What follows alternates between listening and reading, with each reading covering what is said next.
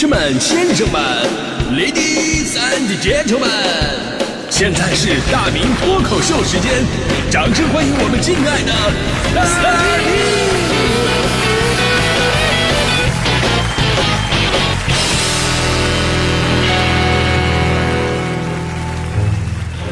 好，欢迎各位来到今天的大明脱口秀，我是大明。今天咱们脱口秀的名字就叫那些年我们混过的社团。可能第一次看这名字就容易被人举报了啊，毕竟这一年一直在这个扫黑除恶，对吧？啊，其实我们说的是大学社团啊。今天呢是大学生心理健康日嘛，呃，一个在家以自己为中心的孩子，突然呢就这么过上了群居生活，而且远离父母，生活方式发生了一个巨大的转变。呃，这看起来很美好的事情啊，实际上你有一个需要适应的过程。那有的人自律，对吧？对吧？就过得非常的好。那有的人自律性非常差。可能高中那会儿压力太大了，结果到了大学一下放飞自我，没人管，那我就逃课吧。刚开始就是一天可能逃那么一两节，后来呀一看老师也不怎么管，几天几天的不去教室，好不容易有一天去上课了，看到老师，老师都很惊讶，哟，这孩子这么长时间不见，都长这么大了。啊，老师不好意思，正好赶上那个发育期，是吧？所以久而久之啊，很多学生心里都会出现一些状况。有一些人呢是失去目标，荒废时间；有一些人呢是不懂得怎么样跟别人接触，变得越来越自闭。所以这个时候啊，咱们今天的话题就显得尤为重要，那就是那些年你混过的大学社团。因为到了大学呢，跟学业同等重要的有一件事就是你要学会独立。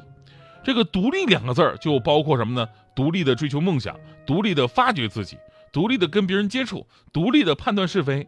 所以呢，参加各种大学生社团是最有效的锻炼自己独立和能力的那么一个舞台。在这里呢，你可以找到志同道合的朋友啊，你可以发现自己不一样的潜力，你还可以借机会搭讪一下这个师哥呀、学妹呀。当然，如果你有有有勇气的话呢，你还可以借助社团走出象牙塔。啊，说到这儿，夸一下大地同学，大地同学当年就是一边学习一边参加学校的文艺社团，担任歌手，目的就是通过自己的努力在外边驻唱。挣钱来补贴学费，多么正能量，对不对？你看这么多年过去了，大迪同学依然不忘初心，如今是一边上班，一边还想找机会找个地方继续驻唱，然后挣钱来补贴扣掉的工资。真的，虽然听起来有点悲伤，但是我觉得这体现了参加社团一种非常正确的态度，那就是穷也要穷的有梦想，对不对？因为这年头啊，大学很多社团不光是凭兴趣爱好就可以参加的，对吧？你进去之后，你发现这家伙没点经济基础，那还真不行。你比方说，我上大大学那会儿有个什么吉他社团，吉他社团弹吉他嘛。我们弹吉他有句名言，就是吉他很穷，啊，穷到只有一个吉他相伴。那弹吉他的也很富有，因为旋律一响起来，他就好像拥有了整个世界。就说白了，还是很穷，对吧？我那会儿是真的挺想加入这个吉他社团的，我以为有把吉他就可以了吧。但是事实证明，人类只要发生聚集，就一定会形成攀比。于是，当吉他社团招募成功之后，鄙视链就开始形成了。玩乐队的鄙视独立音乐人，就是单不楞自己弹的；啊然后自己呢踩着这种效果器、踩着鼓点弹的电吉他的那种，鄙视拿单板木吉的玩指弹的；拿单板木吉的玩指弹的，鄙视拿合板吉的弹伴奏的；拿合板吉的弹伴奏的。鄙视像我这样拿着一百多块钱入门吉他，也就是烧火棍啊，在那五五三二三一三二三的，完了我就我就天天在那五三二三一三二三。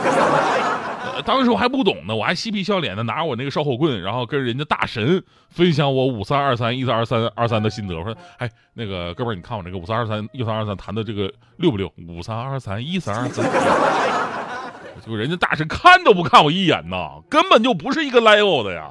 对不起。我玩的是重金属，我当时给我遭一愣，你知道吗？什么玩重金属？哥们儿，那你这这这不行，你这挺危险的。你重金属超标了，不是开玩笑的呀。后来呢，我我痛定思痛，我自己算了一下，以后啊，真的说是有一天，我是我要升级成那种乐队的渣男。你看着很帅，但是你那设备没有小一万，你根本就弄不下来。而我一个月的生活费那会儿才五百块钱，所以我当时果断的放弃了吉他社团。所以你说说，我就参加过社团，我想丰富一下我的业余生活，我差点没给我整自闭了。但没办法，有的社团性质就得花不少钱。你比方说那个摄影社团，对吧？所谓摄影穷三代，单反毁一生嘛。虽然一个相机可以吸引很多漂亮妹子，但实际上对于学生的经济压力还真的是挺大的。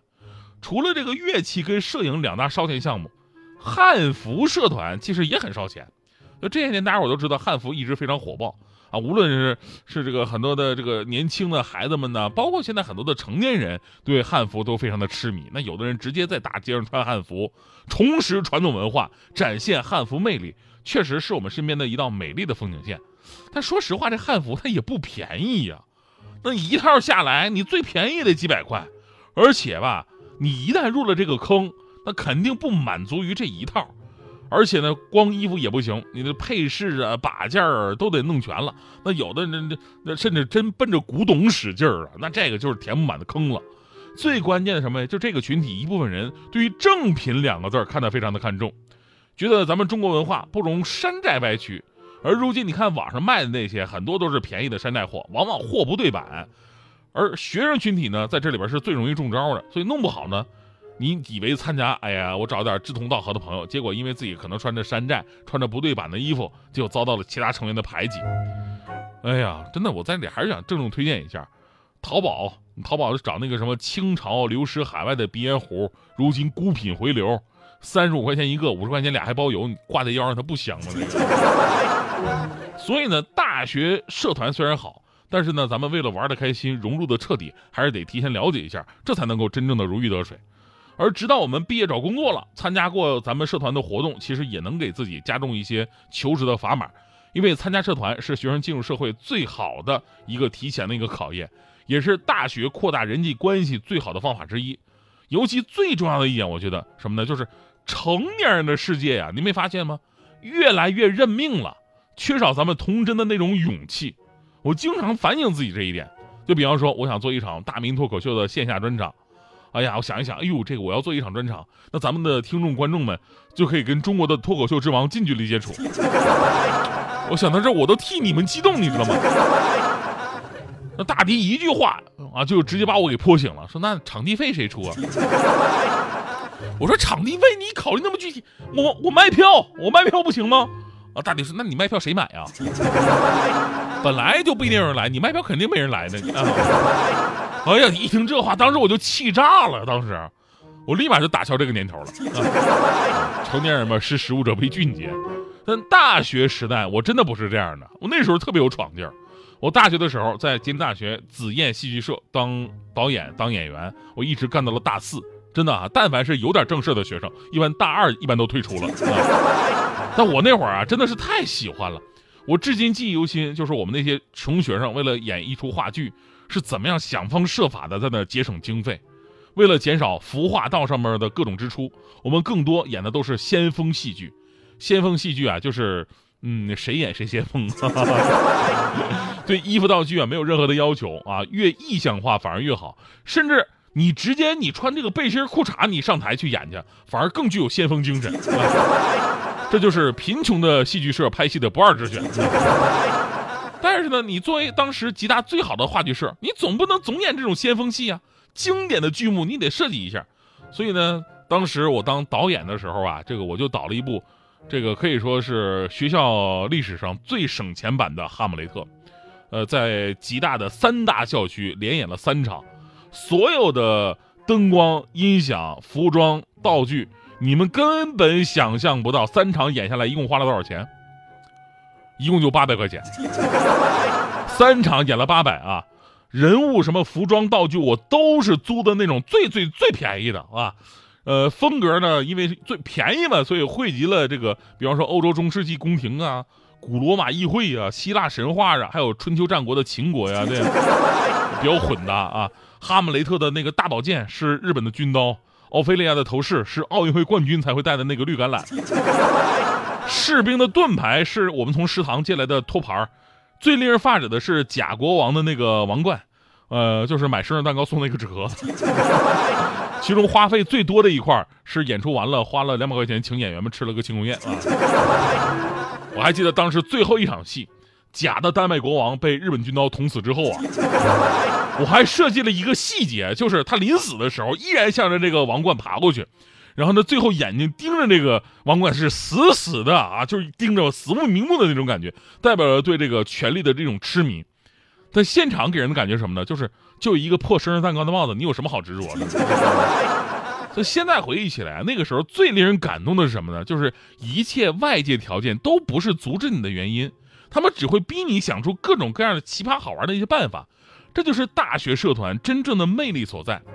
你说这么多年过去了，我只想感叹感叹一下啊，感叹一下，时代变了，环境变了，我们也变了，只有经费紧张是依然没有改变。六月十八号，我在北京将会组织一场线下的脱口秀演出，频率的脱口秀大神们都会纷纷出席。现在反正演出的人都齐了，就差赞助了。各位朋友们，行行好吧。